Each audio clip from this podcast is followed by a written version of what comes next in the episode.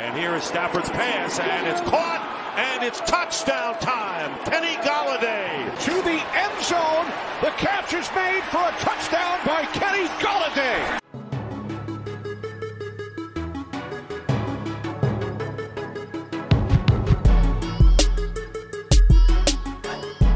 Bonjour à tous, bienvenue sur Only a Giant Podcast. Ça y est, nous avons signé notre wide receiver star après plusieurs jours de suspense. J'ai avec moi comme d'habitude Thiergo. Comment vas-tu mon cher Thiergo eh ben écoute, ça va. Euh, je pense qu'on peut annoncer qu'on a euh, rebaptisé ce podcast le Kenny Golladay Podcast. Euh, non, c'est une blague, bien entendu. Ça peut être un nom spécifique pour juste ce podcast-là. Voilà, mais c'est vrai que euh, ça fait quelques jours qu'on parlait de quand est-ce qu'on faisait un podcast et on attendait cette fameuse signature pour pouvoir enfin faire euh, l'enregistrement. Et c'est fait. Ouais, ça aurait été dommage d'enregistrer ça un jour avant et puis signe derrière, on se dit mince, on est passé juste à côté, c'est dommage. Euh, en tout cas, voilà, donc on a bien fait de repousser un tout petit peu. Ils nous ont fait, euh, attendre hein, les Giants. Ça a duré trois jours avant que, entre le moment où on sait qu'il était dans les locaux et le moment où il a signé. Euh, donc ça a mis un petit peu de temps. En tout cas, eh bien moi, je suis très heureux. J'ai bien dormi la nuit dernière. Euh, voilà, c'est, euh, je me dis que euh, normalement on n'a plus de trous dans cet effectif et il y a de quoi faire et une saison en tout cas qui, qui risque d'être intéressante. on va reparler. Ouais, on a, on, a, quand même, on a quand même quelques petits trous, hein, mine de rien. c'est ce que je te disais. Toujours des trous. Non, des petits trous, comme disait euh, notre ami chanteur dont j'ai oublié le nom. Euh, non, mais c'est euh, comme je te disais, la signature de Connie Goladay, on y reviendra en détail. elle est, c'est une excellente nouvelle, mais c'est une nouvelle qui nous coûte cher et mine de rien, on a quand même d'autres postes, je pense cornerback ou même garde, où on a mine de rien des petites faiblesses à combler. C'est Serge Gainsbourg, les petits trous. Voilà. Euh, Merci. Oui, alors il y a toujours, de toute façon, tu seras jamais parfait à tous les postes. Évidemment, il a coûté un petit peu cher, mais c'était aussi le meilleur euh, receveur de cette, euh, de cette free agency. Donc voilà, on en reparlera juste après. Alors moi, je voulais juste faire, avant qu'on passe joueur par joueur, je voulais juste rappeler, comme, parce que ça m'a fait marrer un peu la manière dont ça s'est passé, et, moi, comme un gros bouffon, j'étais un peu comme tout le monde aussi, à flipper au tout début de cette free agency, puisque au tout début, ça a commencé par, donc on avait tagué Leonard Williams, ça on le savait. Euh, on a vu Tomlinson partir. On s'est dit, bon, ok, ça, on, s'y attendait aussi parce que c'était compliqué d'avoir l'argent pour signer deux gros euh, defensive tackles. Donc il est parti aux Vikings, Tomlinson, pour, je sais plus, 10 ou, 11 millions de, dollars par an. Ouais, c'est ça, 2 ans, 22 millions. À ce moment-là, on signe un running back, Devante Booker, qui est pas euh, le mec le plus, le plus impressionnant du monde, mais on sait que c'était pour running back 2, forcément la place de running back 1 est prise. Donc un peu déçu, on se dit qu'il y a très peu de chances que Galman resigne, à moins que ce soit vraiment un prix très très très très faible. Mais euh, a priori, ils n'ont pas confiance en Galman, ils ont préféré signer Booker pour 2 ans, 6 millions de dollars, donc ça faisait beaucoup d'argent. Deuxième signature, on signe un fullback, on se dit mais qu'est-ce que c'est que ce bordel? Et à ce moment-là, Leonard Williams la signature de son contrat long terme se fait pas et donc en fait ça bloque un peu tout le reste de notre free agency. Et donc il y a tout qui va mal on se dit oh là là c'est parti euh, tout le monde était là Gettleman faut le virer c'est vraiment une grosse merde comme d'habitude parce que le fan des Giants est impatient enfin on commence à avoir l'habitude en effet on commence à avoir l'habitude. Donc ça se passe comme ça jusqu'à ce que finalement le euh, alors je me souviens qu'en fait on a des tweets qui partent le, la signature de Leonard Williams c'est loin d'être fait euh, ça se fera jamais machin on commence à moi d'ailleurs je t'envoie un texto je dis oh là là c'est la galère ça a l'air de pas bouger et tout. Euh, et au final, deux heures plus tard, le deal se fait à un prix assez élevé, 21 millions de dollars par an, on en reparlera juste après. Euh, mais, euh, mais ça a débloqué tout. Derrière, on signe pas mal de joueurs très intéressants et on va pouvoir revenir en détail. Mais ce qui m'a fait marrer, c'est de voir à quel point on a paniqué en fait en, en une journée où ça allait pas dans notre sens, alors qu'en fait on attendait 24 heures et les choses se décantaient et, ça, ça a fini par par avancer tranquillement. Mais c'est vrai que cet ensemble d'événements, euh, euh, Tomlinson qui parle, Leonard Williams qu'on n'arrive pas à signer, on signe un running back, un fullback, on se dit mais c'est pas du tout de ça qu'on a besoin en priorité. On voit les et puis en fait, je crois que le pire c'est de voir les autres équipes et les tweets qui partent des autres équipes qui signent des joueurs. Tu te dis oh là, il y a vraiment que nous qui signons personne, machin. D'ailleurs, c'est le genre de truc que j'ai tweeté. Euh, et finalement, ça s'est bien passé. Ouais, mais en fait, je pense qu'on a quand même pas mal de fans euh, qui, euh, depuis qu'on a Gettleman, euh, n'ont pas compris que ça servait à rien de surréagir dans la première seconde. Alors, je dis pas que tout ce que fait Gettleman est propre. Hein. On, euh, je vous rappelle qu'on a fait un podcast assez long en milieu de saison. On a passé en revue ces transactions et il y a quand même des transactions bien bien nulles. Hein. Avec Ogletree, nous te saluons. Euh, Golden Tent aussi euh, au passage. Euh, mais il y a aussi eu de très très bonnes signatures. On s'en est pas rendu compte tout de suite et c'est avec le temps on s'est dit ah ouais tiens c'est pas trop mal. Et je pense que dans cette free agency ouais on n'a pas été ceux qui avons fait les gros titres dès le départ. Mais alors je n'ai pas en- non plus envie de surréagir dans le positif. Mais en fait quand on regarde ce qu'on a on se dit ça peut avoir de la gueule. Ça peut être intéressant. Ouais, ça peut être intéressant. Moi, je suis tout à fait d'accord avec toi. D'ailleurs, tu m'as annoncé euh, hors antenne qu'on gagnait le Super Bowl dans deux ans. C'est ce que tu m'as dit. Ouais, ouais, pas vraiment. Je disais juste que, euh, en fait, il y avait des, des similitudes. Alors parlons-en maintenant, des similitudes assez étranges avec l'intersaison de 2005, qui est en fait la deuxième intersaison de Tom Coughlin comme head coach des Giants. Il a aussi deuxième saison euh, de euh, Eli Manning en NFL, et il y a certaines similitudes qui sont intéressantes, notamment à ce moment-là, bah en fait, on, on re-signe sur un long contrat un de nos joueurs de ligne défensive, Ozzy Umenyiora à l'époque. Euh, comparaison avec euh, bah, le gros contrat de euh, Leonard Williams. On a un big star RB qui est Tiki Barber. Alors je crois pas qu'il revenait de blessure à l'époque, mais bon, c'était quand même un des meilleurs running backs de la ligue. Et on a signé Plaxico Burress qui a 28 ans euh, quitté euh, les Pittsburgh Steelers et c'est toi qui m'as d'ailleurs euh, signalé qu'en fait il sortait aussi d'une saison avec une blessure. Mm. Euh, donc voilà, donc c'est assez marrant et aussi on a signé cette intersaison là Antonio Pierce. Bon là on a signé Blake Martinez la saison dernière, c'est presque la même chose, mais c'est c'est assez marrant de se dire qu'il y a, il y a ces, ces petits points de comparaison qui, qui nous rappellent 2005. Ouais. Et je crois que la pelouse était déjà verte à l'époque. Et du coup, ça, c'est un signe aussi, parce qu'elle est encore verte maintenant. Et, Mm, et tout à fait. Toujours... Voilà. Donc, tu vois, là, il y a quelque chose. Je pense Ouais, il y a que quelque chose. Bon, on si on- on si on- est sur la bonne voie. si on, si on veut trouver des trucs similaires, on va toujours réussir à en trouver. Mais c'est vrai que c'est assez drôle. J'avais vu le même parallèle, en fait. Mais c'était surtout sur le, le wide receiver qu'on avait signé. Mm. Euh, donc, euh, bon, bah, espérons que, que ça nous porte chance et que dans deux ans, on arrive à, à gagner le Super Bowl. Euh, alors, tu, tu me proposais, et on va faire comme ça, on va parler d'abord des resignatures qu'on a eues. Enfin, resignatures, oui, il a eu des- c'est pas vraiment des prolongations parce qu'en fait, en théorie, le joueur nous appartient plus et on le, on le fait signer de nouveau chez nous. Euh, Bah, ça, différent du- ça dépend de qui on parle. En fait, là, euh, bah, si tu veux, c'est. je- Tu, vois, tu pensais à Austin Johnson, c'est ça? Ouais, là, en fait, resignature, prolongation, restructuration. En fait, c'est Ah oui, un peu tous les moves internes qu'on les liste rapidement. On va pas s'arrêter, euh, on va pas passer. euh, par exemple, si je te dis qu'en fait, on a restructuré le contrat de Tevin, euh, de Levin Toilolo, bon, on va pas y passer 15 000 Bah, ans. hein, ben non, on va pas y passer 15 000 ans, mais c'est quand même intéressant parce que parce que il a, je sais pas, je crois qu'on le paye plus que ce qu'il était payé maintenant. Et en fait, euh, il a quasiment pas joué la saison dernière. Quand il a joué, c'était pas flamboyant, donc c'était assez étonnant. Ça faisait partie des joueurs qu'on qu'on avait mal notés et qu'on estimait qu'ils seraient euh, pas gardés. Finalement, tu vois, on, on restructure son contrat et Oui. bon, ça pour le coup, c'est un tout petit peu étonnant. Surtout qu'on a beaucoup de tight end avec la signature de Cal Rudolph maintenant, donc euh, il va falloir voir ce qui, ce qui va se passer avec lui. attention, on restructure son contrat, mais en fait, on, on lui a réduit son salaire. Donc je pense que la discussion que les Giants ont dû avoir avec lui, c'est c'est de dire, bon, écoute, euh, t'as pas été ultra productif, on a deux choix. Soit tu réduis ton salaire, on te garde, soit tu prends la porte. Et euh, il a décidé de réduire son salaire de parement de 1,6 million. Enfin, en tout cas, on fait une économie d'un million six, donc c'est toujours ça de prix. Euh, on a eu à peu près la même discussion avec euh, Ned Solder, qui avait envie de Alors ça, c'est revenir. intéressant. Voilà. Et euh, Ned Solder a euh, pris une devait en fait toucher 9,9 millions euh, en 2021, enfin initialement en 2020, mais vu qu'il a opt-out euh, 2021, euh, donc 9,9 millions et il devait euh, donc peser sur le sur le la masse salariale 16 millions et il a pris un pay cut de 6 millions de dollars. Donc c'est quand même assez énorme quoi pour euh, pour pouvoir rester chez Giants. Nous, ça nous permet d'économiser aussi. Et... euh, Bah on en avait grandement Euh, besoin hein, ouais, tout à fait. euh, pour pour faire tous ces moves dont on parlera plus Et, tard. et- et finalement, c'est pas si mal aussi euh, qui, qui, qui reste là de chez les Giants avec un salaire réduit, parce que dans la rotation, il peut être intéressant pour le coup. Ouais, c'est ouais, sûr non. que c'est pas un titulaire en force, mais dans la rotation, moi je dis que c'est pas si mal. Écoute, euh, euh, j'ai pas envie, enfin je sais pas euh, ce que ça va donner justement un euh, Nate Solder un an sans football sur le terrain.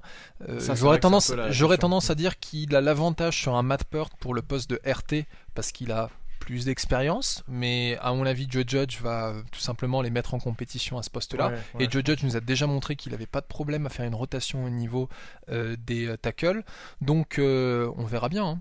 Ce, que j'ai entendu des insiders, c'était que, que, a priori, les Giants mettaient quand même la priorité sur Matt Peart et, et avec avec des backups et effectivement la, la compétition, mais c'était quand même Perth qui était, euh, qui mm. était pressenti pour starter. Après, euh, on ne sait pas ce qui va se passer et tout peut changer, et tu l'as dit. Mm. Euh, Judge a montré qu'il n'avait pas de problème à, à, faire bouger les joueurs, donc c'est quand même intéressant d'avoir un joueur de son niveau et de son expérience. Maintenant, j'espère qu'il il a fait autre chose que de regarder la NFL à la télé et de manger des McDo, et qu'il s'est un peu bougé, puisque a priori, il aurait dit quand même que sa préparation était un peu plus soft que les années d'avant. Donc, ouais, il, pas, voilà, il, montre, tu vois, généralement, ce que font les joueurs, c'est qu'ils mettent des vidéos d'eux en train de, de faire des workouts de malade, euh, super, euh, super en sueur et tout, en train de pousser des poids de ouf sur, sur les réseaux sociaux. Oui, euh, il, plus, il a rien dit, il a plutôt dit bon, je suis un peu la cool en ce moment, donc bon, espérons qu'il qu'il arrive au niveau. Ouais, ouais, enfin, ah, comment il s'appelle Hernandez nous a fait plein, plein de, de communications sur Instagram l'année dernière, et puis on a bien vu son niveau sur le terrain, donc comme quoi c'est facile de ah sortir la caméra pour Instagram. Mmh. ça veut pas dire grand chose, hein, donc on verra bien. Mais, mais c'est vrai que si, si Nate Solder a levé le pied, c'est pas forcément encourageant pour 2021. Mmh, on verra bien. Euh, autre transaction, euh, avant qu'on parle de la plus importante, on a donc re-signé CJ Board à euh, pour un an 850 000 dollars, pas grand chose, mhm. donc receveur. Austin Johnson, defensive tackle, re-signé pour un an 3 millions. Lui, par contre, je comprends pas trop pourquoi il passe de 1 à 3 millions. Qu'est-ce qu'il a fait pour mériter ce salaire-là? J'imagine, hein, de suivre le coaching staff, qu'ils estiment qu'il va pouvoir prendre une part de la rotation de Tomlinson et qu'il est au niveau a priori. Sinon, il lui, lui donnerait pas ça, parce que un an, 3 millions, c'est beaucoup. C'est plus que l'an bah. dernier. Ouais, il était à combien l'an dernier Je me rappelle bah, plus. Je sais plus, 1,5, mais ça j'en suis sûr. Par contre, ils ont, ils ont augmenté son salaire. Et c'est un peu tout le monde se pose la question qu'est-ce qui fait qu'il a mérité une augmentation de salaire? Moi, je pense que c'est bah parce que les, euh, coachs. Euh, ouais, non, mais alors il euh, faut aussi prendre en compte que dans son contrat, c'est 1,5 million en salaire et 1,5 million en euh, base salary, en, en, roster bonus. Ce qui, ce qui veut dire qu'en fait, si on le coupe avant la date où on doit lui payer son roster bonus, au final, il nous a coûté qu'un euh, million 5. Donc euh, je suis en train d'essayer de voir combien il nous coûtait l'année dernière. Mais, euh, mais de toute façon, on va avoir besoin d'un gars comme ça euh, dans, sur le banc parce qu'avec la perte de euh, Davlin Tomlinson, on a besoin de profondeur dans. Non, mais c'est sûr. Et puis, et puis il y a des rotations permanentes dans la D-line. Hein. C'est, on voit. D'ailleurs, c'est pas quelque chose qu'on voit forcément très très bien quand on regarde un match NFL. Mais les joueurs sortent et rentrent souvent du terrain. Parfois, tu sors un jeu, tu re rentres tout de suite. Et, et ce serait intéressant d'ailleurs de, de, creuser un peu, savoir comment ils font pour pas se tromper. Parce que ça doit pas être facile ce, petit balai là de je rentre, je sors, je rentre, je sors, mais il y a énormément de rotation, notamment dans la, dans la D-line. Ouais, euh, et on a, on a pardon, vas-y, je te laisse euh, finir. Non, je veux dire, t'as, as, toujours euh, un ou deux couacs et c'est comme ça que tu as des joueurs qui se retrouvent justement à, bah, avec, enfin, des équipes qui se retrouvent avec trop de joueurs sur le terrain et qui se prennent une pénalité. Donc, mais de toute façon, c'est des trucs qui doivent bien revoir à l'entraînement. Tout à fait. Euh, et on a re-signé aussi notre long snapper. Oui. Alors, tu prends, le cours là, non Non, non, c'est ça, c'est euh, Casey Kreiter, signé pour un an, 990K, euh, donc pareil, ça ne coûte pas grand chose. Et donc ça c'est c'est aussi le genre de transaction dont on aime entendre parler. Enfin, c'est un nom dont on ne veut en entendre parler que pour une signature. Parce que Casey Kreiter, si tu en entends trop parler euh, c'est que généralement euh, ton long sniper il fait de la merde. Euh, là pour le moment il a fait une bonne saison chez nous, on le garde pour un an. Alors c'est pas non plus une grosse extension, il peut aussi sauter. et je pense que la dernière décision interne qu'on peut évoquer très rapidement, c'est Evan Engram qui aurait pu être coupé. On aurait pu faire une économie de 6 millions en le coupant. Et on a décidé de le garder. Joe Judge trouve qu'il est fun. Ouais, mais non, il a pas dit que ça. Joe Judge, il le kiffe et tout le monde le kiffe a priori. Ils ont pas dû euh, voir euh, les fois où il a droppé des ballons et fait intercepter Daniel Jones. Je pense que s'il y en a un qui doit le kiffer moins, c'est quand même Daniel Jones. Pour le coup, ah parce que moi je lui en euh, voudrais personnellement, mais bon, voilà, c'est ça, ça, ça se joue sur les stats. c'est un joueur qui joue sur les stats d'un autre, donc ça fait, ça fait un peu chier. Mais bon, en tout cas, voilà, il est là au moins pour, pour un an, à moins qu'on le trade. Hein, on n'est toujours pas à l'abri d'un trade. Ce serait la dernière possibilité. Il y a cette possibilité-là. Euh, alors tiens, juste pour revenir, j'ai trouvé l'information. Austin Johnson, tu as raison, en effet, il, a une, une augmentation, puisque l'année dernière, il était juste à un an à 1,5 million. Donc il a doublé Bon, voilà. son salaire. Donc il a doublé son salaire quand même, c'est pas mal. Bah, il- J'ose espérer que euh, si euh, on lui offre cette augmentation, c'est que quelque part elle est méritée. Après, ça, c'est c'est pas un truc qui va non plus euh, handicaper ta masse salariale. Non, euh, mais bon, euh, tu vois, un, un, 1,5 million par là, après euh, euh, Devontae Booker running back qui euh, peut-être aurait pu être signé moins cher, on n'en sait rien, mais on estime que c'est un peu cher. Ça refait un petit million, un petit million 5 par là, accumulé, ça te, ça te fait quand même. euh, voilà. Bon, après, il y a d'autres moves qui sont aussi intéressants pour le coup et des joueurs qui sont signés pas très cher, et on va en parler juste après. Donc, on va finir forcément avec Leonard Williams, puisque c'est le, le dernier qui, qui nous restait. hum, tout à fait. Donc Ouais. signé pour 3 ans, 63 millions de dollars, donc euh, 21 millions de dollars par an en gros euh, pour sa pomme.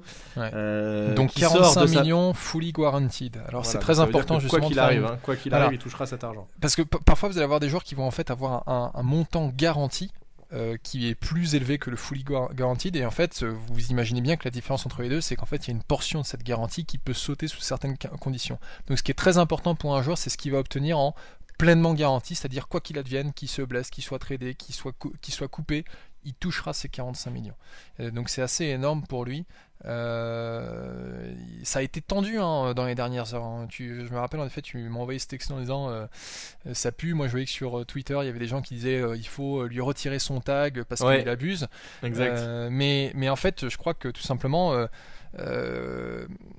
Leonard Williams a utilisé euh, les cartes qu'il avait en main et il a eu raison. Et en fait, il a, les, les Giants se sont mis tout seuls dans la merde en lui remettant un tag à 19 millions, euh, ce qui, euh, en fait, la veille de la free agency, les empêchait de faire n'importe quelle transaction, puisqu'ils n'avaient pas de cap space, et il fallait absolument qu'ils trouvent un accord avec Leonard Williams sur le long terme pour pouvoir dégager euh, de- du cap space sur, euh, sur euh, la masse salariale.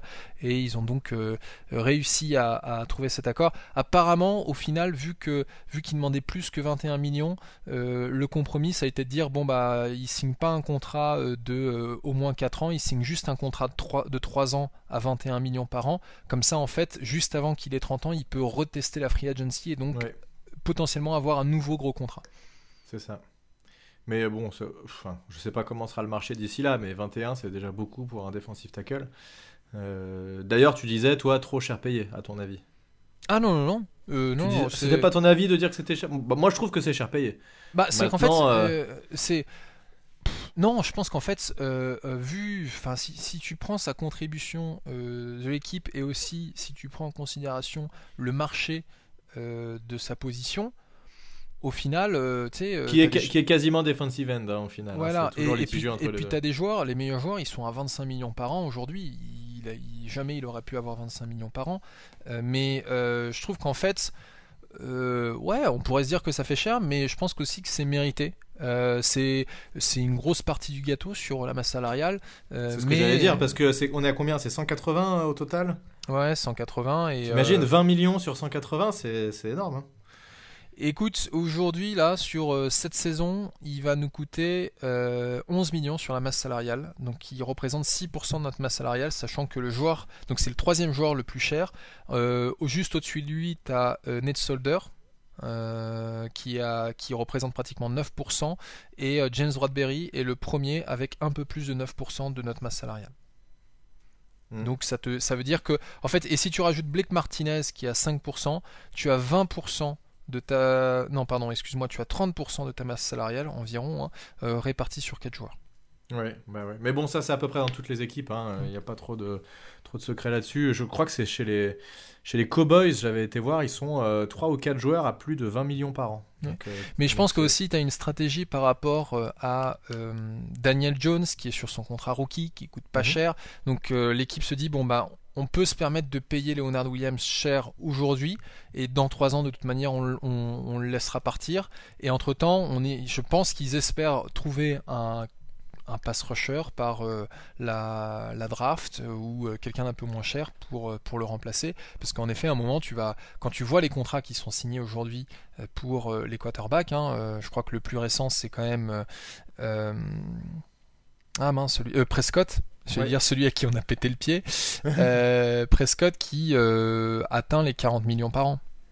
Ouais, Mais, de, de toute façon, comme tu dis, on- les équipes sont obligées d'utiliser la draft parce que si tu as que des, euh, que des joueurs qui sont, enfin, les, rookies, c'est du des salaires bas automatiques, enfin sauf, sauf ceux du premier tour.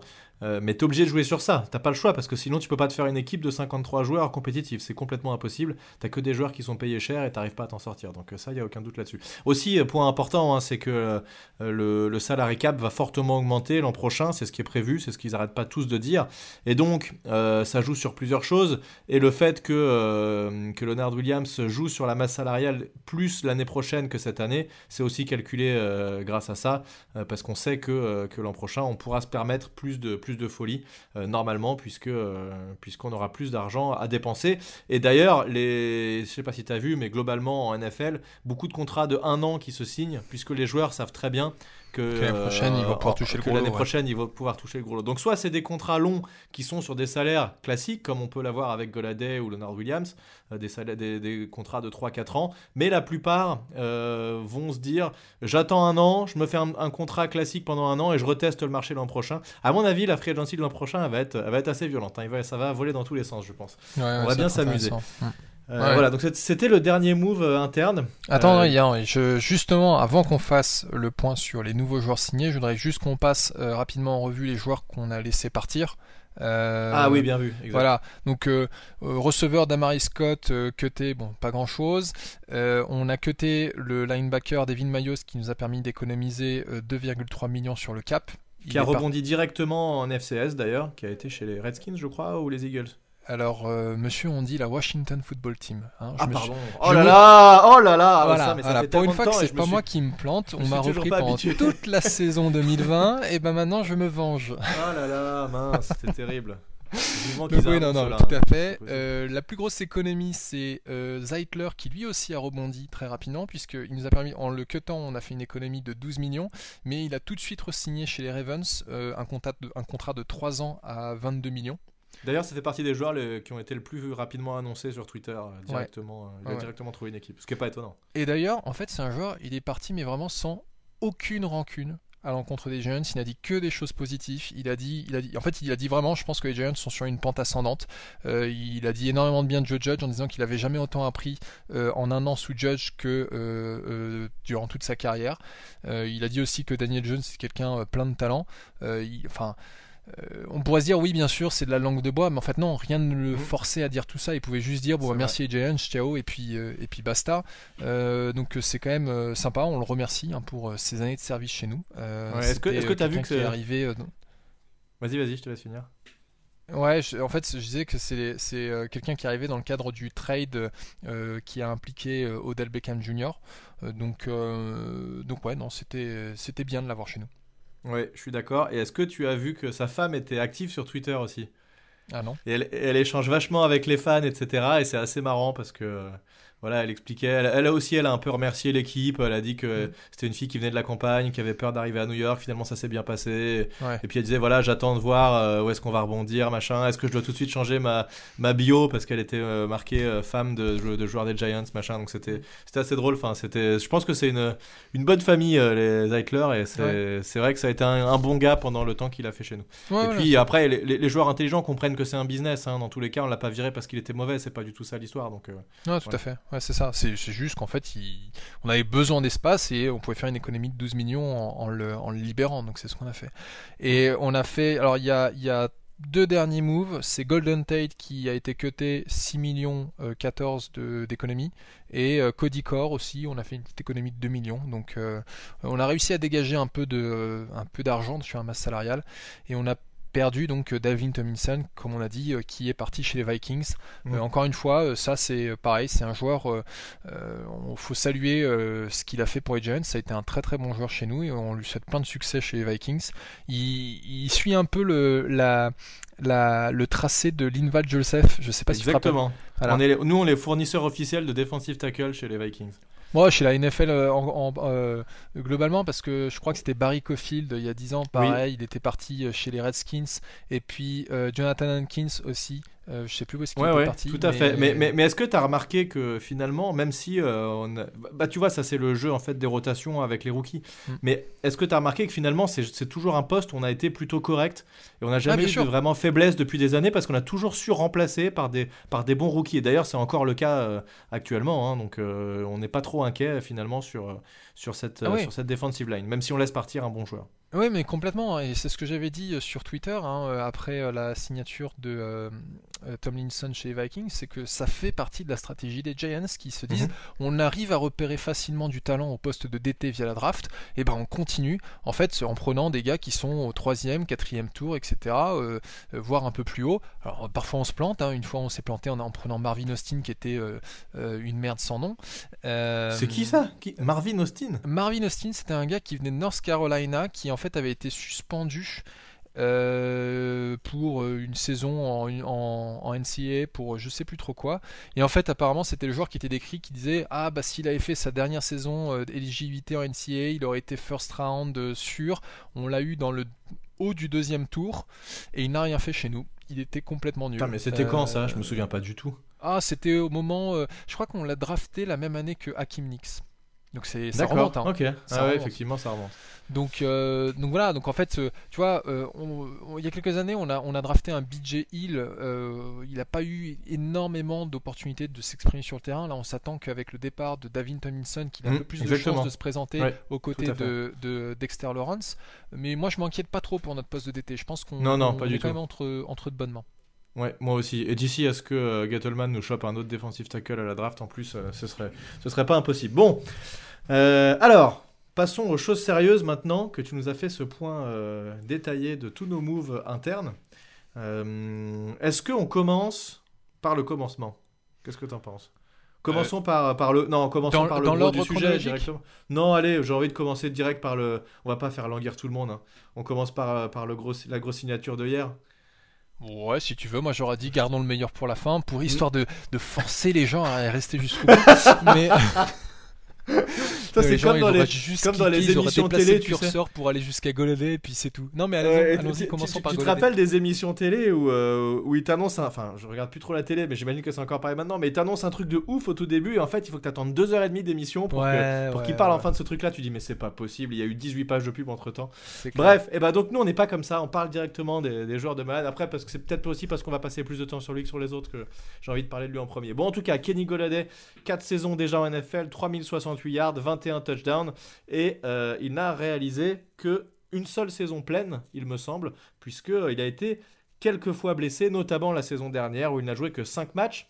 Euh, et donc c'était un peu la question en fait euh, justement que, se sont posés euh, le staff des Giants, c'est est-ce que sa blessure peut être préjudiciable pour la suite de sa carrière ou est-ce qu'on estime qu'il est revenu à 100% et qu'il va pouvoir jouer à fond comme c'était le cas avec Plaxico Burress à l'époque quand on l'avait récupéré? Mm. Donc a priori tout va bien, sinon on ne l'aurait pas signé et on n'aurait pas mis autant d'argent sur la table puisqu'on le signe à 4 ans, 72 millions de dollars, ce qui nous fait 18 millions de dollars par an, c'est beaucoup, euh, sachant également que le marché des receveurs sur cette euh, free agency était assez faible euh, et des joueurs étaient signés autour de, on va dire, entre 12 10 millions. et, de- voilà, 10 et 12 millions. Mm. Donc on pouvait estimer, et c'était ce qui était ressorti un peu, c'est qu'on devrait pouvoir le signer entre 13 et 14 millions, sachant qu'il était le, le meilleur receveur disponible. Il y avait Allen Robinson qui était pour moi vraiment le numéro 1 de cette free agency, mais qui avait été euh, tagué par... Et Chris par Godwin les aussi qui avait été tagué par les. enfin, ouais, mais, les- ouais, les mais je deux le mets qui- pas au même niveau quand même. Ouais, bah enfin, moi j'avais vu des rankings, des classements qui disaient qu'en gros, dans les receveurs qui devaient être disponibles,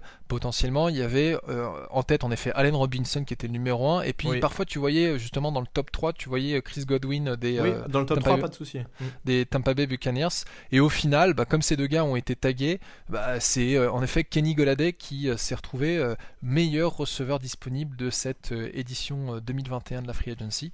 Mm. Euh, et euh, euh, alors moi j'aurais préféré qu'on qu'on l'ait à 15 millions, mais euh, bon. Ah bah oui, voilà, moi j'aurais préféré qu'on l'ait à 2 millions, mais Euh. malheureusement il a signé à 18. Non mais euh, donc euh, euh, 18 millions, euh, je trouve ça cher pour quelqu'un qui en effet a fait qu'une seule saison complète. euh, et qui a eu pas mal de blessures. Euh, c'est Tiki Barber qui disait que c'était complètement si- stupide de le signer parce qu'en fait il allait être trop cher. Bon, alors. mais Tiki euh, Barber, c'est un peu un bouffon aussi. Lui, euh, oui. il, a, il a parlé mal de plein de monde. Mais bien sûr, mais c'est ce exactement ce que j'allais dire. C'est que Tiki Barber, niveau crédibilité, bon, c'est un peu, c'est un peu le rat des pâquerettes. Mais après, c'est vrai qu'il y a une inquiétude qui est tout à fait légitime, c'est de se dire, est-ce que c'est pas une, une one year wonder, comme on, comme on dit en NFL, le, le gars qui fait, qui casse la baraque une saison et qui après ne fait plus rien. Alors, il a quand même fait deux saisons à plus de milliards à la réception. hein, et, euh, et quand tu regardes le talent du gars, quand même, il y a, il y a pas trop de questions à se poser. Ça reste un des, un des joueurs très forts de, de- au poste de receveur. Est-ce que tu sais, sans regarder tes notes évidemment, parce que tu l'as peut-être noté, combien il a de yards par réception en moyenne sur sa carrière? Dès qu'il, euh, quand il fait une réception, combien de yards il gagne en moyenne? Euh, alors j'ai vu, alors je l'ai pas. Sache que ceci ne figure pas dans mes notes. J'étais en train déjà de regarder la note du, du nombre de contested euh, Oui, receiving c'est le deuxième truc intéressant Voilà. avec lui. ouais. Non, euh, alors il, il me semble dans mes recherches avoir lu qu'il il était à 17 yards per catch, quelque chose comme ça. 16,8 exactement. Ah. C'est énorme. C'est un mec énorme. qui fait des catchs euh, en profondeur et qui va chercher des ballons, comme tu l'as dit, contestés. Dans tout... J'ai fait une vidéo euh, aujourd'hui, là, au moment enregistre le podcast, dimanche, où, où je montre quelques actions et que le mec est capable de faire des catchs dans toutes les positions. Et ces highlights, elles sont complètement ouf parce que le mec, il va te chercher des ballons complètement improbables. Et ça, ça manque. On n'a on pas de joueur actuellement dans le roster qui sait faire ça. Donc, euh, donc ça, ça va vraiment nous changer. Moi, mon avis sur ce joueur-là, c'est que ça, ça va changer beaucoup de choses euh, dans notre équipe. Ça va changer le jeu euh, à, la course, puisqu'on avait souvent beaucoup de joueurs dans la boîte. C'était euh, très souvent qu'on avait 8 joueurs dans la boîte, donc Ouais. seulement euh, deux, deux corners et un safety. Donc bah là, ça va obliger à respecter un peu ce jeu à la passe longue. Ça va changer la vie de receveurs, des autres receveurs aussi, puisque bah, forcément, ils n'auront pas le, les corners numéro 1, puisque c'est très probable que le, le corner Golladay numéro se 1 le se, tape, se ouais. retrouve sur Goladay, donc ça Ouais. va aussi faciliter ce travail-là. Ça devrait faciliter le travail de la O-line, puisque euh, euh, ça va aussi demander à la défense de nous respecter un peu plus et d'arrêter de nous blitzer comme des gros porcs, comme ils le font actuellement, parce que je rappelle quand même que Daniel Jones, c'est le quarterback le plus blitzé de la NFL. Donc euh, ça risque de, de changer beaucoup de choses, et, Mm. euh, et évidemment, tout ça dépend de s'il arrive à rester en bonne santé ou pas. Voilà, je sais pas ton avis sur ce joueur, moi en tout cas, je suis Ouais. extrêmement hypé. Non, mais alors tu vois, il y, a des gens en effet qui, qui faisaient la comparaison entre euh, Kenny Golladay et Plaxi- Plaxico Burress, et ce que tu viens de décrire, c'est exactement ce que Plaxico Burress faisait chez les Giants. C'est pas le receveur le plus rapide de la NFL, mais il est grand. Euh, donc là, je parle de Golladay comme de Burress, ils font à peu près la même taille. hein. Euh, Je crois que Burress devait faire 1m96, lui il fait 1m93, euh, donc c'est c'est du kiff-kiff. Donc c'est pas le gars qui euh, va enrhumer quelqu'un en courant des go-out, mais ça, il, ouais. est, il est grand et il est capable d'utiliser son corps euh, pour justement, c'est ce qu'on disait, c'est il est le joueur qui depuis 2017 a la meilleure note de Pro Football Focus en contested catch, en, en réception contestée. Donc euh, ça veut dire qu'il a vraiment euh, le DB qui est sur son dos et qui est en train de, de lui taper dans les mains et euh, c'est Mm. lui qui a le ballon. Donc ça déjà c'est énorme et on va enfin pouvoir voir un Daniel, un Daniel Jones qui envoie des belles passes en profondeur qui sont cette fois attrapées, hein, euh, parce que faut quand même bien se rappeler que l'année dernière, euh, on avait un certain Evan Engram qui euh, se présentait au match avec du beurre sur les gants. Mhm. Pareil pour Darius Layton qui s'est dit que c'était une bonne idée de le faire à partir de la mi-saison. Donc moi j'espère quand même qu'on va avoir un peu plus de belles passes converties. Donc ça, Il a, mal- il a malgré tout des très très bonnes stats, Daniel Jones, sur les passes longues. hein. Il fait Ouais. partie des meilleurs quarterbacks sur les passes longues. Donc, donc l'un avec l'autre, ça risque d'envoyer C'est- du bois. Quoi. Non mais alors, euh, j'ai lu pareil quelqu'un qui faisait un comparatif entre euh, euh, Daniel Jones et Josh Allen. Josh Allen qui a été extrêmement critiqué sur ses deux Ah, premières c'est saisons. Justin Pennick qui a fait ce truc-là. Je l'ai vu aussi, c'est très intéressant. Voilà. Ouais.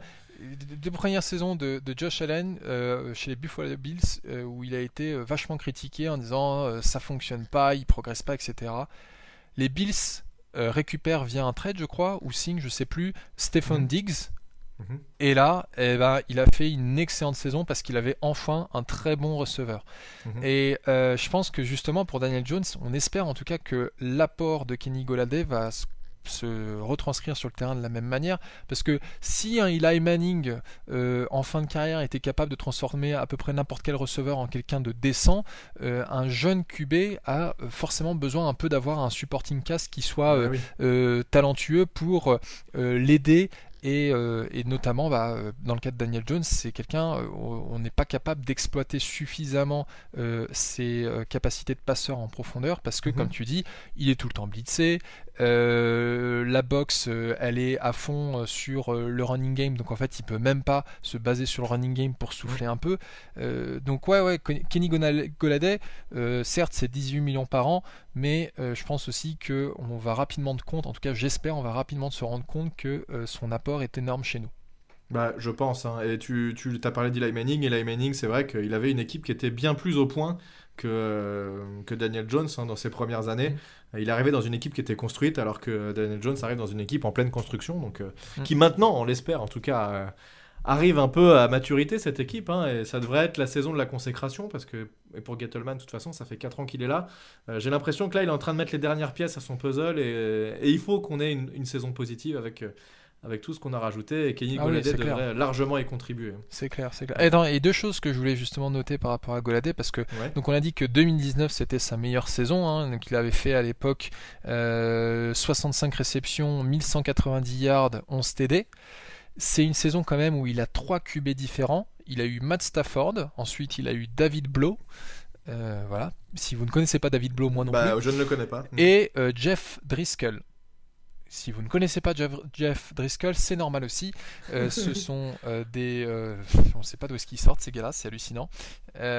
Donc, donc c'est quand même assez impressionnant qu'il ait réussi à sortir une saison comme ça avec des QB de cette qualité-là.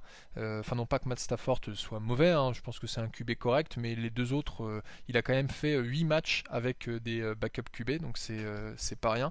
Mm. Et en 2019, il a eu un de ses meilleurs matchs de la saison contre les New York Giants, euh, où il a fait 8, 8 réceptions, 123 yards. Alors c'est pas le match où il a eu le plus de yards, parce qu'il a eu des matchs à 150 yards, mais c'est le match où en fait il a eu la meilleure combinaison, beaucoup de yards, beaucoup de TD, puisqu'il a aussi Mhm. marqué 2 TD. C'est un Ouais. match où il, en fait euh, il a complètement torché des André Baker euh, pendant, Je m'en souviens pendant très bien, la ouais. rencontre. Ouais, donc euh, c'est D'ailleurs, il, il met un touchdown où DeAndre Baker est sur son dos et il met la main au milieu de. Pas- pile là où il faut pour le gêner. Et, Ouais. et Galladay qui fait quand même le TD. Donc euh, voilà, Ouais. c'était le- l'exemple parfait. Mm. Euh, en tout cas, euh, Daniel Jones va pouvoir se reposer largement sur lui. Hein, envoyer des ballons longs et en disant Bah mon vieux, démerde-toi. C'est vrai que jusqu'à maintenant, c'était un peu. J'envoie le ballon que quand je suis sûr qu'il y a vraiment une grande chance de la récupérer. Ouais, tout à fait. Et il faut qu'elle soit en plus parfaitement bien lancée. Avec Goladay, euh, t'envoies le ballon dans la zone et Goladay se démerde pour ajuster sa, son tracé et venir l'enlever des mains du, du défenseur. Donc Mm. voilà, c'est ça. Je pense que ça va changer beaucoup de choses. Et ça a été une signature qui a été extrêmement bien accueillie par les joueurs. On a vu des gars comme Saquon Barkley, Jabri Peppers, Blake Ah, Jabri Martinez. Peppers, il était à fond, il était trop chaud.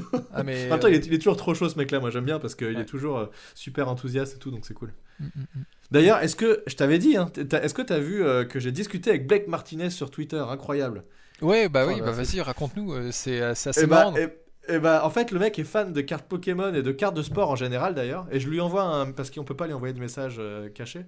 Je lui envoie un message sur Twitter en lui disant. euh, euh, J'avais des vieilles cartes Pokémon qui traînaient et je lui dis si tu veux je te les envoie et en, en échange tu m'envoies une carte de toi dédicacée. Et il me dit pas de souci et en fait donc on a parlé en MP et quand il a vu que c'était des cartes françaises il m'a dit ah par contre désolé euh, les cartes françaises ça ne m'intéresse pas et donc fin de la discussion donc je n'aurai pas ma carte dédicacée non, de Black Martinez. Honnêtement, je me, suis dit, il va peut-être me dire, allez, je m'en fous, je t'envoie quand même une carte, t'as été sympa, mais même pas, il m'a même pas dit ça, le seul. Ouais, ouais, c'est. euh, Ou alors il faut que tu te trouves maintenant euh, des cartes Pokémon en anglais pour, ouais. pour lui envoyer ça. Bah ouais. Franchement, j'ai trop cru, j'étais trop chaud quand j'ai vu qu'il m'avait écrit. J'ai dit, Oh là là, trop bien. Et non, bon, bref, c'était la, la petite histoire. Bon, en tout cas, revenons maintenant euh, un peu plus. euh, sauf si t'as peut-être autre chose à dire sur Galladay. non, je pense que peut-être- on a fait, on a fait le tour et puis je On est déjà à ça- 40 ça- minutes d'émission. Voilà, ça peut être intéressant de revoir euh, les autres transactions qui, Ouais. mine de rien, en complément de Goladé. euh, bah, on peut peut-être parler justement de l'autre receveur qu'on a. Ah, parce que j'allais, moi j'allais revenir sur l'ordre, l'ordre chronologique. Ah bah ah non, non mais très bien. Est- non, et bah, c'est très bien parce que c'est le deux- la deuxième transaction. Mais commençons par euh, en effet euh, la première signature qui est euh, le running back Devontae Booker qui était chez en fait, Raiders. j'allais- faire une blague, tu disais les joueurs complémentaires et j'allais parler de Cullen Gillespie. non mais par- parlons de Devontae Booker effectivement, donc il a été le premier joueur qu'on a signé donc pour 2 ans 6 millions. Tu sais à quoi ça m'a fait penser? Ça m'a fait penser à la signature toute pourrie, la toute première signature de Gettleman chez nous euh, d'un free agent, c'était son running back des Panthers là, tout naze là, comment il s'appelait? Qu'il a signé Ouais, pour ouais, 2 ans et ouais. 6 millions, pareil, c'était le même contrat je crois. Euh, ouais, mais en fait, euh, là, je pense que justement, on, on a, en tout cas, euh, je pense qu'on a un meilleur joueur Oui, Euh, non, mais je suis d'accord. Je- je suis c'est- tout à c'est fait d'accord. un- Mais sur le coup, j'étais vénère, alors j'avais envie de dire des trucs négatifs. Ouais. Maintenant, je- avec un peu de recul, c'est un joueur qui est effectivement bien meilleur et, et qui sort d'une récep- d'une réception, d'une euh, saison. euh, plus intéressante où c'était le running back 2 à Las Vegas et euh, il a fait, attention, je retrouve 423 yards à la course cette, cette année, Ouais, 4,5 yards de moyenne par course, donc ça c'est pas mal. Sur 5 saisons en tout en NFL, il fait 1526 yards à la course, 956 yards à la passe, donc il a l'air d'être un peu plus polyvalent qu'un Wayne Gallman. Mm. Euh, moi, ce qui va m'intéresser là-dedans, c'est de voir à combien Wayne Gallman va partir, quel va être son salaire. Si Wayne Gallman il part à 2 millions par an, tu vois, je me dis, oh merde, bah là on a peut-être loupé quelque chose. Ah, je sais pas, parce que tu vois, justement, euh, en fait, je me demande s'il n'y a pas un truc euh, qui cloche vraiment chez Wayne Gallman, parce que là, pour le moment, personne ne l'a signé. Déjà, les Giants n'en voulaient vrai, plus. Euh, les Giants n'en voulaient plus, et pourtant les Giants ont aussi été assez frileux. Ils, ils y sont allés à reculons pour donner plus de snaps à, à Gallman, qui euh, pourtant a bien joué. Et là, quand, quand tu vois que personne se jette sur Gallman, tu dis Attends, il y a, il y a pas un truc qui cloche là euh, c'est mais euh, en effet on a signé Booker qui grosso modo est même gabarit que Gallman il a fait 5 saisons il n'a il n'a loupé que 3 matchs en 5 saisons. Et j'aurais juste euh, citer nos amis euh, du compte euh, euh, at Denver Broncos FR qui est tenu par Prince qui a réagi quand j'ai fait un tweet en disant bah, si vous avez un avis sur ce joueur dites-le nous. Alors je cite texto il nous a dit un bon soldat pour faire souffler ton numéro 1 5.4 euh, yards par course euh, il en a fait 4.5 comme tu disais en, 2000, euh, en 2019 2020. et en 2020 il n'a manqué que 3 matchs en 5 saisons. Et euh, il y a aussi le compte de euh, Broncos underscore France qui a en gros a dit bah oui je suis tout à fait d'accord avec lui. Et euh, il a aussi euh, rajouté que euh, il avait peut-être pas eu euh, suffisamment de succès probablement à cause de sa ligne offensive. Euh, donc je me dis que ça peut être un joueur qui euh, est un bon complément pour euh, Saquon Barclay qui euh, fait revient de blessure Mais est-ce que c'est pas un peu cher payé pour, pour un running back 2 Ça, je ne sais pas. euh, on verra bien. C'est- pas une grosse star, quoi. Euh, Parfois, tu as des running back 2 qui sont un- d'un niveau un peu plus élevé. Euh, J'ai vu qu'il était un peu moins bon que Gallman en yard après contact. Donc, Mm. en gros, on encaisse un premier contact. Mais Gallman était très fort sur cette ah ouais également il statistique-là était excellent ouais. mais après donc, je euh, veux dire il va nous coûter 2,5 millions sur le cap cette, cette année et on pourra probablement, pardon euh, à s'en séparer si euh, il est vraiment nul cette année euh, euh, enfin c'est- pour moi c'est une transaction avec un risque quand même assez faible Oui, c'est vrai. C'est le salaire est un peu. J'aurais aimé que ce soit un salaire un peu plus bas, mais ça reste un joueur intéressant. Effectivement, des avis qu'on a pu entendre à droite à gauche, c'est c'est pas un joueur que je connaissais spécialement, mais c'est un joueur qui, qui, je pense, est intéressant Mm. et permettra à notre running back de souffler. Donc ça, c'est c'est cool. Par contre, qui sera running back 3 cette année? Euh, Je ne sais pas. On verra. à voir en effet À voir. Euh, ensuite, dans l'ordre chronologique, moi je pensais que c'était. Alors, j'ai pas noté l'ordre chronologique exact, mais je pensais que c'était le fullback. Toi, tu me dis que c'est John Ross qui a signé en Bon, deuxième ils ont été signés le même jour. On peut commencer Ouais. par le fullback si tu veux. Ouais, Cullen, bah, euh, y a rien à dire, hein, Gilaspia. Euh, Kylian j'ai- Gilles Aspia ou Gil Aspia, je ne sais pas comment on prononce. Donc fullback, mais plutôt special teamer. T'as fait remarquer qu'il avait joué à peu près 1,5 snap euh, en, toute sa carrière. Donc euh, Ouais, c'est bah, pas fait, le mec ça- le ça plus en vue. surprend- Ça me surprend un peu parce qu'on avait déjà euh, euh, Elijah Penny qui apparemment est toujours sous contrat. Euh, Mais est-ce qu'il joue beaucoup en special team, Penny? Ouais, en fait, il a, il a quand même pas. En fait, il a pratiquement pas joué en fullback, ça c'est sûr. Il a, Oui. il a bien contribué en special teams. Et là, on reprend un joueur équivalent. Bon, un an, euh, 900K, euh, c'est pas grand chose. Si on veut le dégager, on le dégage. Ça, pour le coup, oui, il n'y a pas de doute. ouais. Ça, c'est sûr. Voilà. Et après, euh, le même jour, euh, alors euh, va savoir si c'était avant ou après, on s'en fout un peu, euh, c'est euh, John Ross qui venait des Bengals, qui euh, Ouais. était le 9 choix de la draft 2017, euh, qui a été signé Un peu, un peu surcoté à l'époque, hein, notamment Ouais. grâce à son temps sur 40 yards, où il fait le record de l'histoire de la NFL sur 40 yards avec 4 secondes 22. Ouais. Euh, je pense que c'est pas un, un joueur qui était à son niveau, mais il sortait de grosses saisons universitaires quand même. Ouais. Euh, bon, voilà. Ah bah ça c'est le truc, c'est justement là, là on le signe pour un an 2,5 millions. Donc pareil, toi tu m'avais dit euh, c'est euh, c'est pas un truc très risqué et en effet je suis d'accord avec toi. Ouais, ouais. Mais c'est vrai que le, le, le 40 yard dash, c'est un peu la sirène de la draft.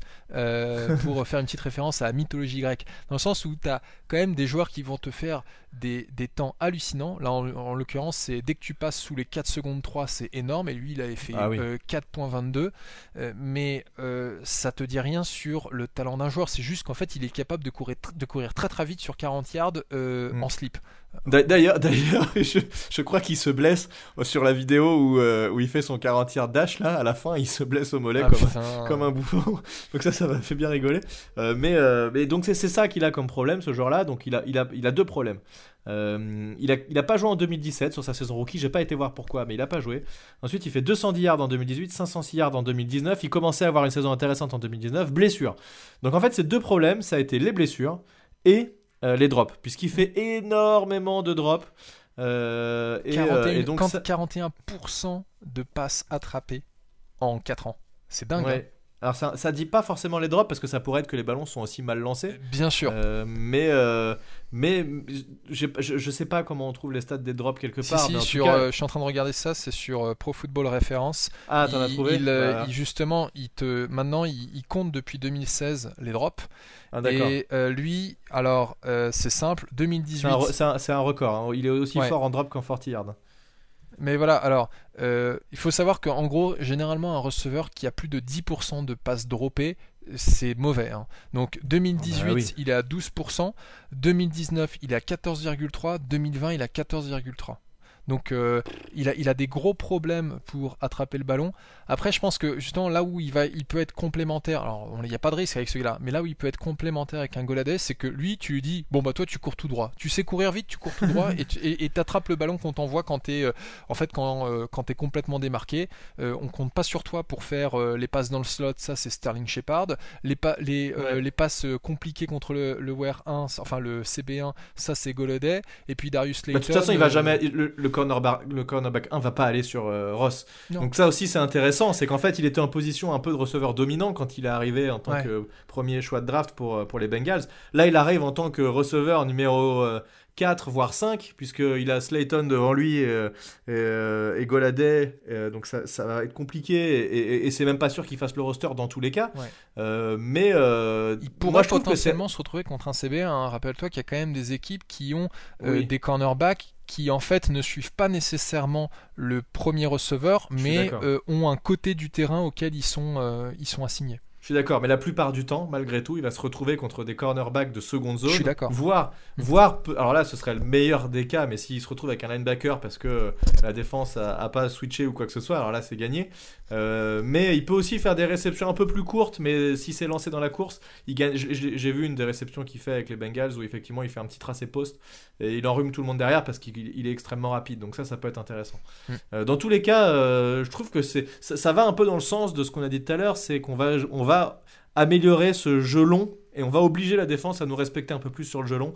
Là où cette année ça a été catastrophique euh, et, et qu'on jouait beaucoup trop de jeux courts. D'ailleurs, je sais pas si tu as entendu, mais euh, Joe Judge a dit qu'ils avaient un peu revu les plans de jeu en attaque et les schémas tactiques.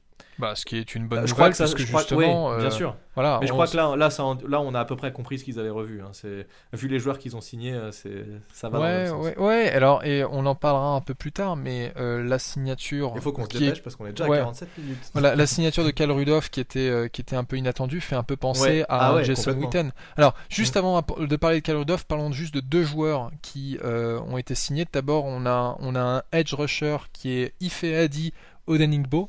Euh, qui Ouais. vient des Vikings, 27 ans, pareil, 1 an, 2,5 millions, pas grand chose. Apparemment, Mhm. c'est un pass rush euh, spécialiste plutôt. Oui, oui, c'est ça. Et euh, il a joué 3 saisons. Il a fait 7 sacs en 2019, 3,5 sacs en 2020. Au total, dans sa carrière, il a, il a pas joué la première saison. Il Et a sais-tu 59 contre plaquages. Sais-tu contre qui est son premier sac en NFL Je sais pas, les Giants par hasard. Daniel Jones. Ah, sérieux? Sérieux Tout à fait. Ah bon, Bon, bah, ça, Donc, bon. euh, c'est. Et Il a, il a fait 28 QB hits, ça c'est beaucoup et ça c'est intéressant parce que les joueurs, les sacs c'est bien, mais les QB hits c'est aussi important parce que c'est mettre la pression sur le QB. Sur ça, il est plutôt, il est plutôt pas mauvais. Donc euh, je pense que dans la rotation, c'est bien d'avoir un joueur comme ça et euh, pour le prix où on le paye, c'est- plutôt cool. Voilà, et ensuite on a euh, le l'inside linebacker Reggie Ragland qui vient des Lions, euh, 27 ans. Euh, lui, pareil, alors j'ai pas noté combien ce qu'il nous a coûté, mais il est pas très cher.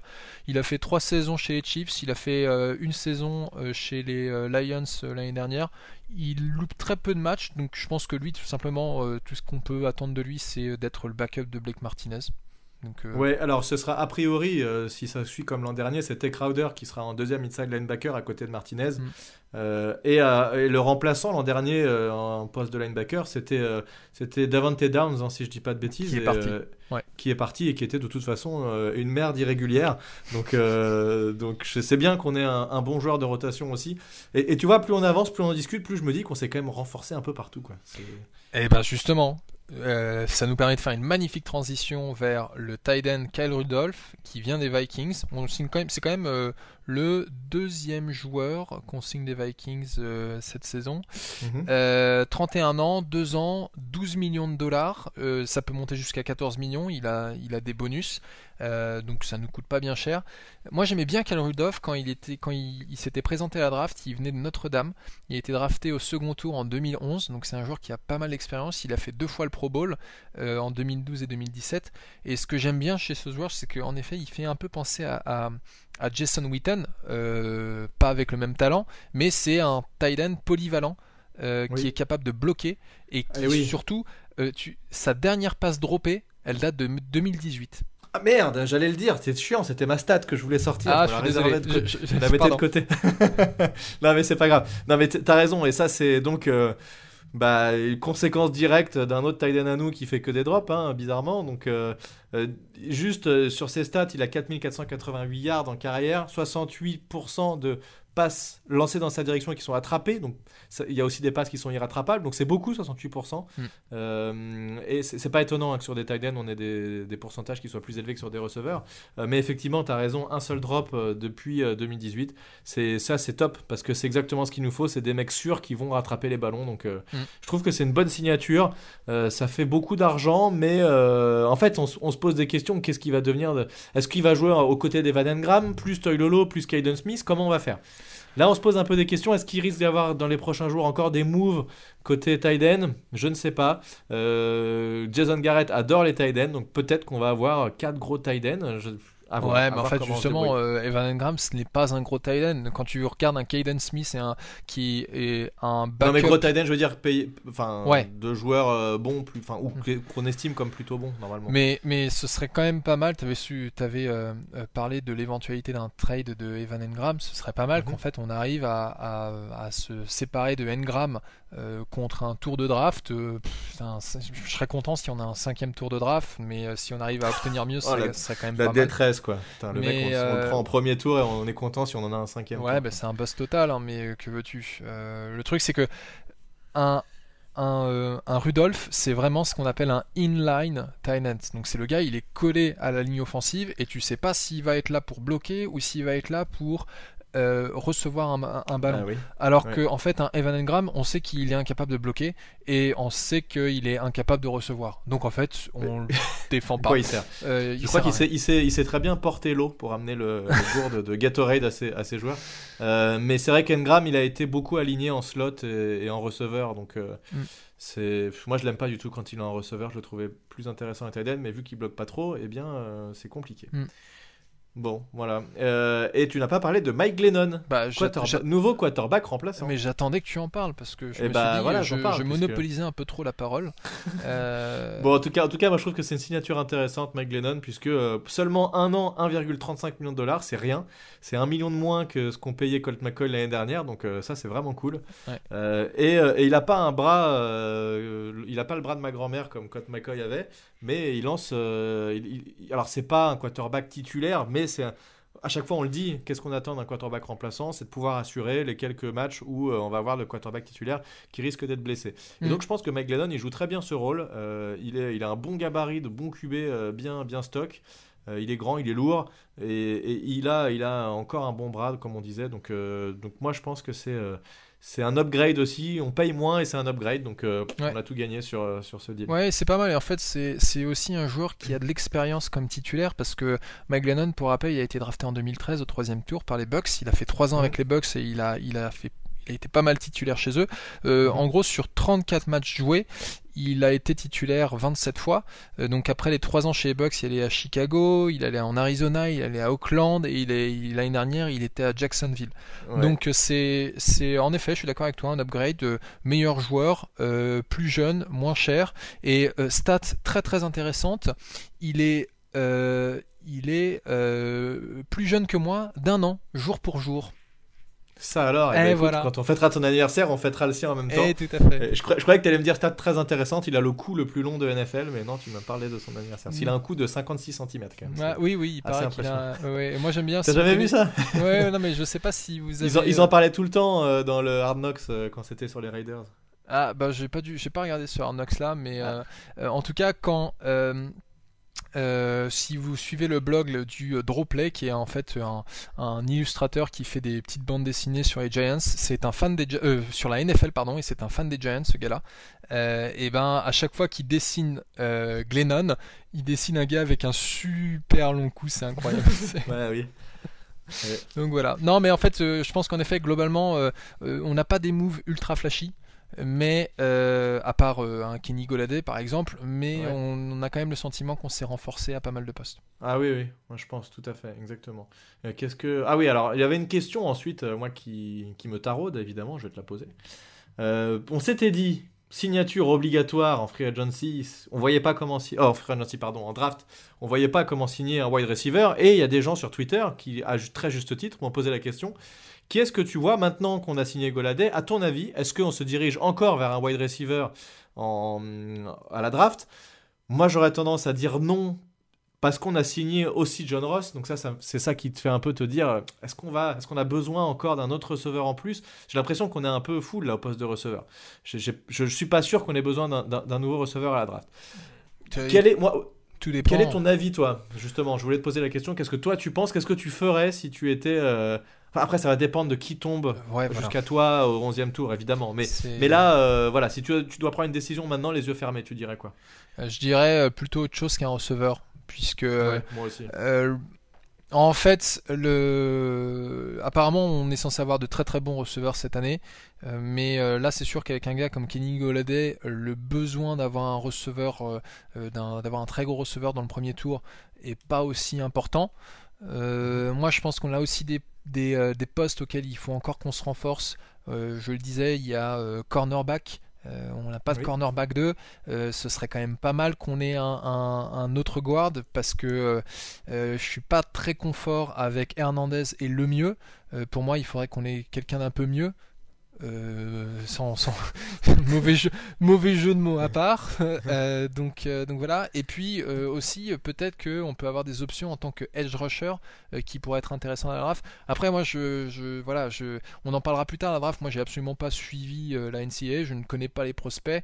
Je les découvre un peu au moment où ils sont sélectionnés. Comme ça moi ça m'évite d'être déçu. Et Tu t'attaches pas à un joueur avant en disant il mais faut attends, mais ça, qu'on je, ça, ça, je me suis embêté quand, je- quand, quand j'avais beaucoup de temps à, à, à revendre Quand à la NFL. jeune. Quand j'ai- Quand j'étais jeune et étudiant, je regardais des, des, euh, vidéos de la NCA jusqu'à 3h du matin en me prenant des notes, en me disant Ah ouais, lui, il a bien fait son move alors que j'y connais rien. Euh, et, euh, et puis en fait, tu tu t'entiges d'un joueur en disant Ah, ce serait trop bien qu'on l'ait. Et puis il est drafté par les Ravens ou par les Vikings et et t'es ultra déçu. Donc je. Moi j'avais peur que c'est ce qui m'arrive avec Goladay et que Hmm. bon, tel- j'étais tellement hypé sur lui et qu'on le signe pas finalement. D'ailleurs j'ai hésité à un moment à tweeter euh, Ah, si on le signe pas on va tous être en PLS et tout. Je me suis dit non je vais porter le mauvais oeil, je préfère rien dire. ah, mais ça, ce c'est moi qui l'ai fait. Tu l'as peut-être pas vu, mon Ah d'accord, non j'ai pas vu. Euh, J'avais fait un tweet où, c'était si on signe Goladé, ça va ressembler à ça. Et puis euh, tu vois le, le truc où il y a Michael Scott qui est dans son bureau avec du champagne. Et Ouais, euh, ouais. si par contre on le signe pas, tu sais, c'est, je sais plus quel acteur c'est, mais c'est ce black qui est en train de chialer sur son canapé. Et je lui dis si Ah on oui, signe oui, pas, on ouais. va tous être Ah comme bah ça. oui. Donc euh, c'est sûr. Voilà. Euh, ju- juste un autre truc sur cette draft, ce qui, ce qui est bien aussi, euh, le fait qu'on ait Goladay, c'est que nous, tu vois, la preuve que nous, on sache pas dans quelle direction on va s'orienter, ça nous rend aussi un peu plus illisible, euh, enfin, ou plus difficile en tout cas à, à lire, et donc ça c'est bien, parce que on est souvent arrivé à des drafts où tout le monde savait déjà avant euh, qui on allait drafter, et du coup, tu perds certains moyens de pression euh, et, et de surprise. Donc là, le fait que on- n'ait pas de alors on a des trous comme tu l'as dit, mais c'est pas des trous qui sont suffisamment obvious pour que tout le monde sache que c'est le joueur qu'on va prendre, tu vois. Mm. Donc euh, donc ça nous laisse, euh, je trouve que c'est plus intéressant d'arriver un petit peu en mode sneaky, on sait pas trop qui on va prendre et, et, et aussi on peut prendre ce qu'ils appellent le best player available potentiellement. C'est euh, j'ai pas besoin, j'ai pas de besoin à la draft et ça Gettleman l'a dit souvent. On, ne va pas à la draft en essayant de combler des trous, mais on va à la draft en essayant de prendre les meilleurs joueurs possibles, euh, surtout au premier et deuxième tour. Mm. Euh, donc là, je pense que c'est ce qu'on va pouvoir faire, à mon avis. Moi, si je devais donner un avis là, je me dirais, effectivement, les, trois postes, ce serait O-line, ce serait euh, corner, et pourquoi pas linebacker aussi. Il peut y avoir du beau monde. Je crois qu'il y, a Mika Parson qui peut être intéressant. À voir, en fait, qui tombe jusqu'à nous. Et, mm. et, dans tous les cas, on peut pas trop se tromper, puisque j'estime qu'on n'a pas d'énormes trous comme on pouvait en avoir il y a 2-3 ans. Non, c'est clair, c'est clair. C'est euh, là on est on est en effet en, bonne posture. Euh, maintenant, il va falloir patienter jusqu'à fin avril, donc euh, on a pratiquement mm. pour un mois et demi avant. Ça nous laisse du temps de, de, taffer un peu pour faire un podcast digne de ce nom, parce que si on arrive au podcast et qu'on ne sait pas qui fait quoi. D'ailleurs, on aura un invité pour le podcast pré-draft, mm. puisque Tress se joindra à nous pour, pour en parler. je pense qu'il est en ce moment même en train de réviser, en train de regarder des heures et des heures de vidéos pour, pour voir quels sont les, meilleurs joueurs de la draft. Il n'a que ça à faire d'ailleurs. Euh, soit soit il nous fait des logos, soit il est notre expert draft. Euh, et encore une fois, on le remercie euh, énormément pour sa contribution à la page NY Giants FR sur Twitter. Qui a, qui a enfin une identité visuelle et un peu cool. voilà, bon, est-ce que tu as des choses à rajouter? Eh ben écoute non, maintenant, euh, maintenant euh, il va falloir, euh, on, peut juste rêver de la très belle saison qui se présente pour les Giants, mais ça c'est ce que toutes les équipes font mm. entre mars et avril où tout le monde pense qu'ils peuvent remporter le Super bah Bowl avec leur effectif, mais il ne faut pas s'en priver. Et euh, l'optimisme est toujours de mise à ce moment-là de la saison. Et j'ai quand même vu, pour finir, euh, une petite stat. Alors, j'ai plus exactement en tête, mais il montrait en gros que c'était euh, jamais les équipes qui dépensaient le plus à la free agency qui gagnaient le Super Bowl. En tout cas, pas cette année-là. Donc euh, ah bah, c'est pas c'est pas parce qu'on a fait une énorme free agency que c'est un signe qu'on va gagner le Super Bowl. J'ai taquiné nos, euh, nos, amis euh, fans des Eagles pour leur rappeler la fameuse Dream Team de 2011 où ils avaient signé des tas de gros joueurs. Ils avaient notamment signé le meilleur cornerback de l'époque qui était Nandi Asomua et qui en fait n'a rien fait. Et, et 2011, bah, on disait les Eagles ont remporté la free agency et c'est aussi l'année où les Giants ont remporté le Super Bowl. Bien la preuve que euh, bah, ça, ça confirme ce que tu viens de dire. Ouais, c'est bien de remporter la Free Agency, mais ça fait pas de trophée malheureusement. Voilà, bon, sur ces bonnes paroles, on s'arrête là. Merci Thiergo euh, d'avoir été là sur ce podcast, ce nouveau podcast euh, Only a Giant Podcast évidemment. Et on vous donne rendez-vous dans quelques semaines pour le podcast pré-draft. Je me trompe pas, c'est bien celui-là le prochain qu'on va faire. il me semble, oui. Il me semble, oui. bah écoute, moi aussi. Allez, à plus tout le monde, ciao Salut